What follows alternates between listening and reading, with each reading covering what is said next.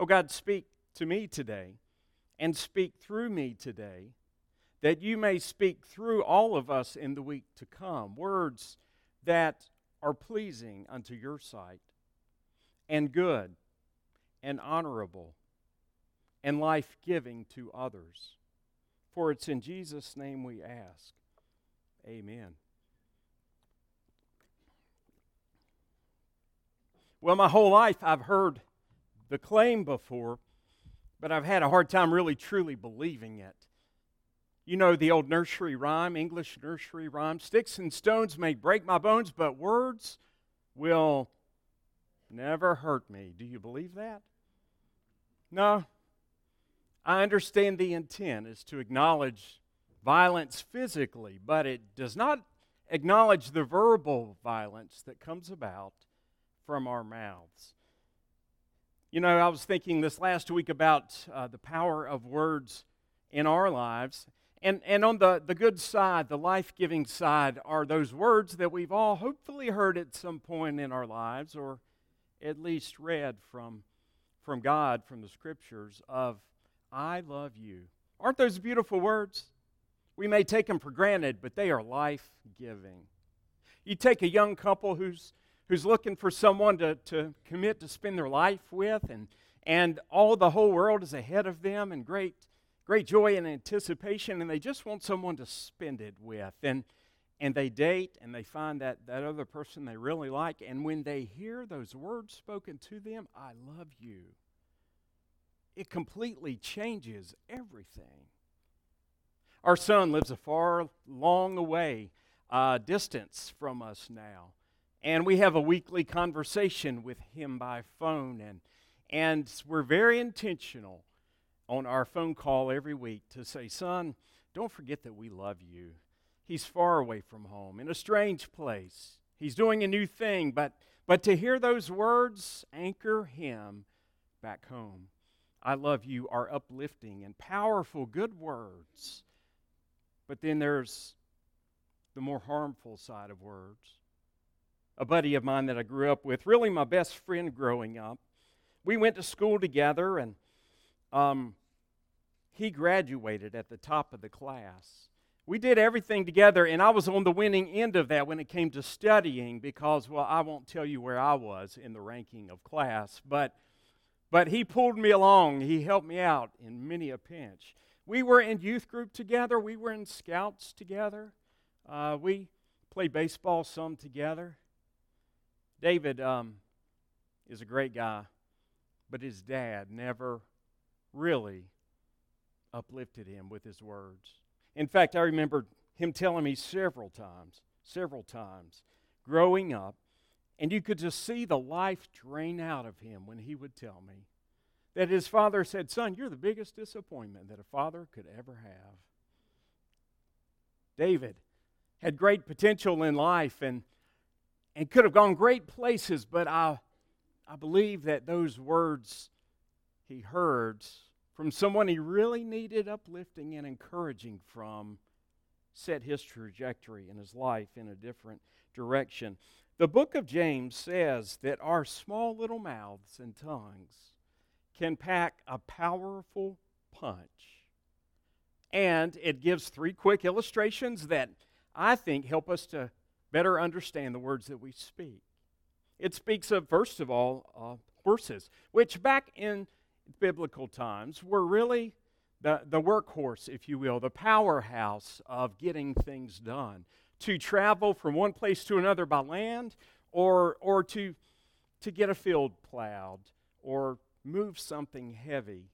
It was a horse and the power of it needed in order to make that happen. And James is saying that very powerful force, if it's not controlled, if its mouth does not have a bridle in it, can do great damage or can be a complete waste if it is not controlled. James uses the illustration of ships, which back then was the, the way to conduct commerce, to transport great goods across the sea, and to travel for people. What uh, a tremendous thing of wealth and possibility that was in that day. And yet he said, Your tongue is kind of like a rudder on a ship that, if it is not used correctly, it can lead to disaster, complete and total loss of, of goods and wealth and, and even human life as well.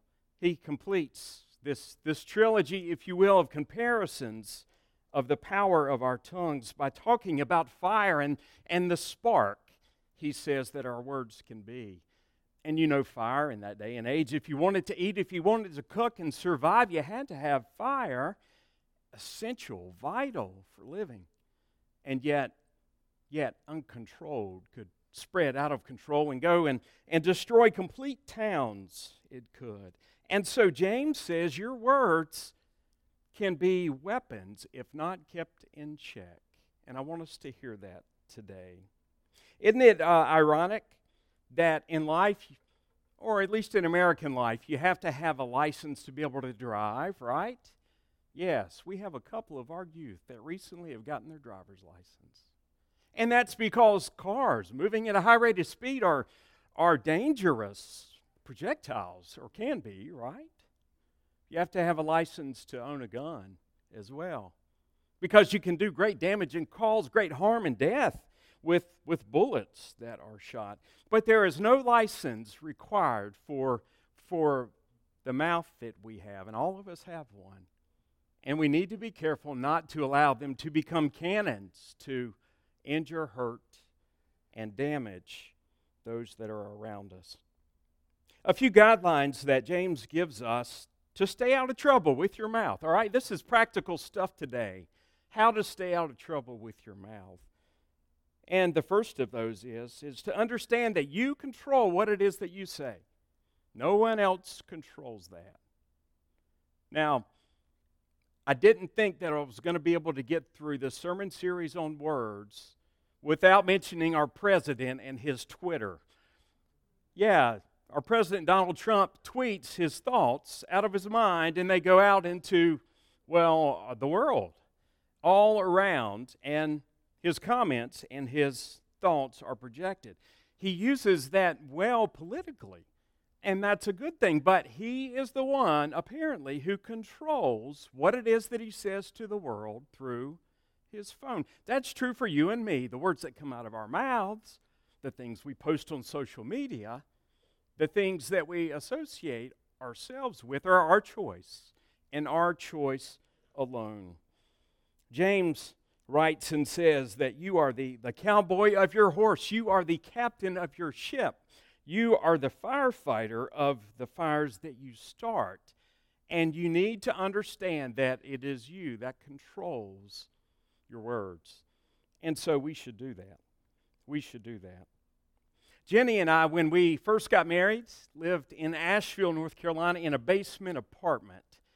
And um, we had some neighbors that lived upstairs. And they had a teenage son. I don't remember his name, but he would go on verbal rants of rage, sometimes late at night, and we would hear it straight through the floor. Everything that this kid would say, it, it was kind of like living a reality TV show, if you want to know the truth. But he would say awful and terrible things to his parents. He would curse in long strings. And Jenny and I thought, my God, what kind of parents are they that they can't control this kid? And why is he treating the, them that way? And we found out soon that, that he had something, an illness called Tourette's syndrome. Have you ever heard of Tourette's before? Literally, you cannot control the thoughts that are coming from your brain before they escape in your mouth out into our words. Now, I know you're probably thinking that there are some folks you know, or maybe you have Tourette's syndrome. You will know if you have Tourette's syndrome. It's a serious issue. But we all have control issues with our words, and we alone are responsible. All of us have regretted things that we have said, including myself, just ask my family. And we need to realize that, that it's up to us to keep that from happening. Sometimes I think we don't understand fully the damage of our words. It's kind of like when we dress someone down or we degrade someone or we call them an ugly name or, or we try to use mm, little jabs, if you will, to, to get our way with them. It's kind of like punching someone in the face. I hope you've never done that before. Um, but imagine if I punched you in the face and your nose started bleeding. Um, you would see the evidence of the damage and the hurt and the pain that it caused, right? You would very, very clearly. That's not the case with words. And yet, yet they can equally undo someone and cause tremendous pain. Well, a lot of times we try to make up for the things that we say that are wrong or bad by, by what? Speaking more words after that, trying to explain ourselves, even starting to blame the person for making um, us respond that way. No, no, it's on you. It may make us feel guilty and bad, but maybe we need to feel guilty and bad. That the words that we say that are hurtful and harmful to others are not pleasing to God, and they are not edifying of the mouth that God has given us. Another way to, to stay out of trouble with your mouth that James addresses is taking responsibility for the words that we've spoken. And that means, plain and simple, helping uh, us to acknowledge and address the words that we've said that cause harm. He says in the very beginning, verse 2 we all stumble in many ways. Anyone who is never at fault in what they say is quite perfect, able to keep their whole body in check. I like that James acknowledges that all of us fall short of perfection with our words. Do we take responsibility for them, though? Are we willing to fix and address the hurt that we've caused? There have been many reputations that have been destroyed by people that simply jump in and join in in gossip. Or, God forbid, if someone would start a bit of gossip to hurt someone that they don't like. In our fits of outrage, or, or maybe just because someone disagrees with the way we see things, we, we think that they are unworthy of respect and honor, and, and so we say words that knock them down. Trust in family dynamics and in relationships that really matter in life can be, can be greatly and tremendously damaged in such a way because of the words that are spoken that pile up over time. I remember in the first church that I served, a couple came to visit me, set up an appointment in the office. They were having some struggles in their marriage. And so they came and we sat down and we talked for two or three sessions and just talked about what was going on. And, well, quite honestly, they would just have a war of words and it would escalate and and their kids would get all upset because they were young and small and and then it would take weeks for the dust to settle at their house after that war of words and that explosion of of degrading comments towards one another ceased but you know that's how battle scenes are right after after the fighting is done you you can see all of the pock marks the bullet holes in the walls and you can see that the landscape never looks again quite like it did before when an explosion happens like that that just kind of levels everything. That's the way that words can be in, in the home. The couple um, tried to get and come to terms with what it was that was causing that. And his wife eventually pointed out, you know, it's, it's when you are drinking most of all that, that your words escalate and things seem to get more and more out of control. Now, it wasn't a simple situation as, as marital troubles ever are of one person being right and the other person being wrong, but, but lo and behold, they, they realized that the words that they were exposing their kids to and hurling at one another were causing long term, irreputable damage for their lives. And eventually the guy sought help and went and found a way to put aside the, the desire he had to drink in such a way that changed the whole dynamic of their home, and they found healing as a result of it. I think in taking responsibility and not blaming our problems and our words on other people is essential for us as mature people, especially as followers of Christ. But to get the help that we need to keep that from happening anymore, to seek out someone or something to help us put aside those things that trip us up and cause us to use our words as projectiles to damage others is on us and important for us to do. All right, the last thing, final thing that James mentions here, and that's practical for us in keeping out of trouble with our mouth, is to stop and think before we speak. Can you say that with me? Stop and think before I speak. Yes, there's an old James Taylor song. Um, if you are a true fan, it was from his Dad Loves His Work album in 1981 called That Lonesome Road. And James Taylor, in this beautiful a cappella sign, sings a song of sadness about words that he has spoken that took something very precious and important to him. The lyrics are uh, short and sweet, uh, poignant too. And they go walk down that lonesome road all by yourself. Don't turn your head and look back over your shoulder and only stop to rest yourself when the silver moon is shining high above the trees.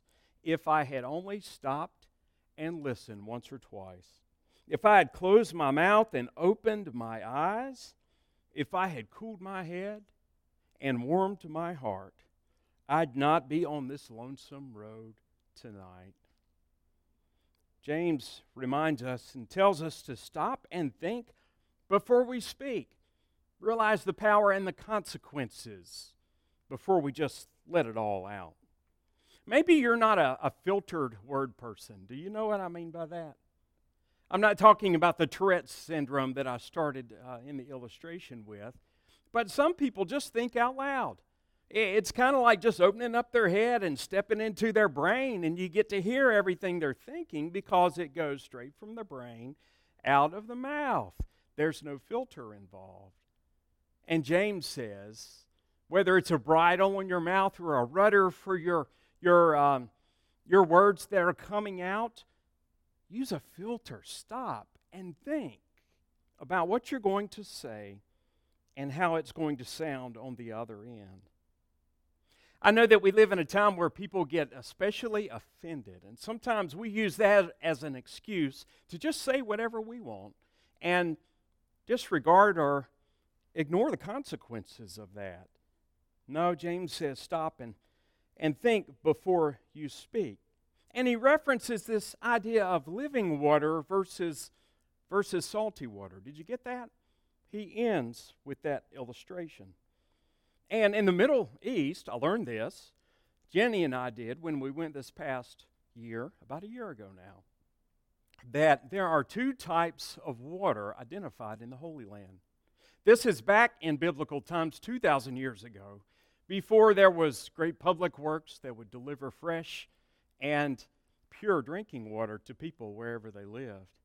You would come upon a spring or an oasis or whatever the case would be, and that water would either be life giving to you because it would provide the, the quenching of the thirst and the hydration you needed, or if it were putrid, it would be called dead water because it could have the opposite effect upon you.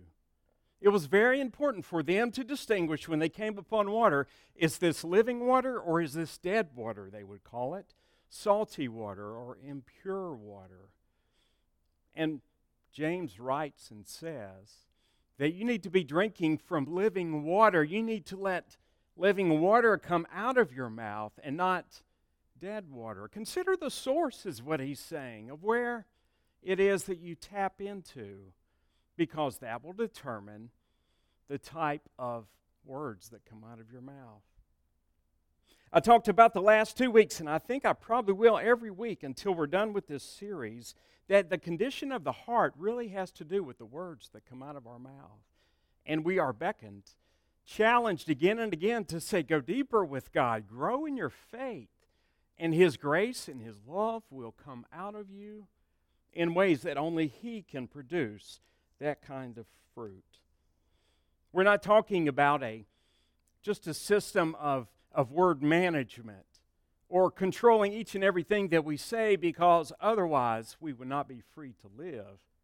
But simply to say that, that if we allow God to dwell and live in our hearts, then we will bear fruit that is worthy of Him more uplifting of others and less destructive than the words that we can throw out and hurt others with so badly. Let's pray together and we'll close. God, it's through your holy word today that we are reminded of the devastating effects that our words can have. Lord, we're all guilty. None of us are perfect, though we may long to be. Lord, help us to see where we have a problem in our lives. And help us to, to be guarded about the words that we say or the names that we speak of others in, of the information that we pass along and share. God, in our homes and, and in our relationships at work and at school and those that really matter, help us. Help us to remember that it is you that is to speak through us and not just what comes out of our heads.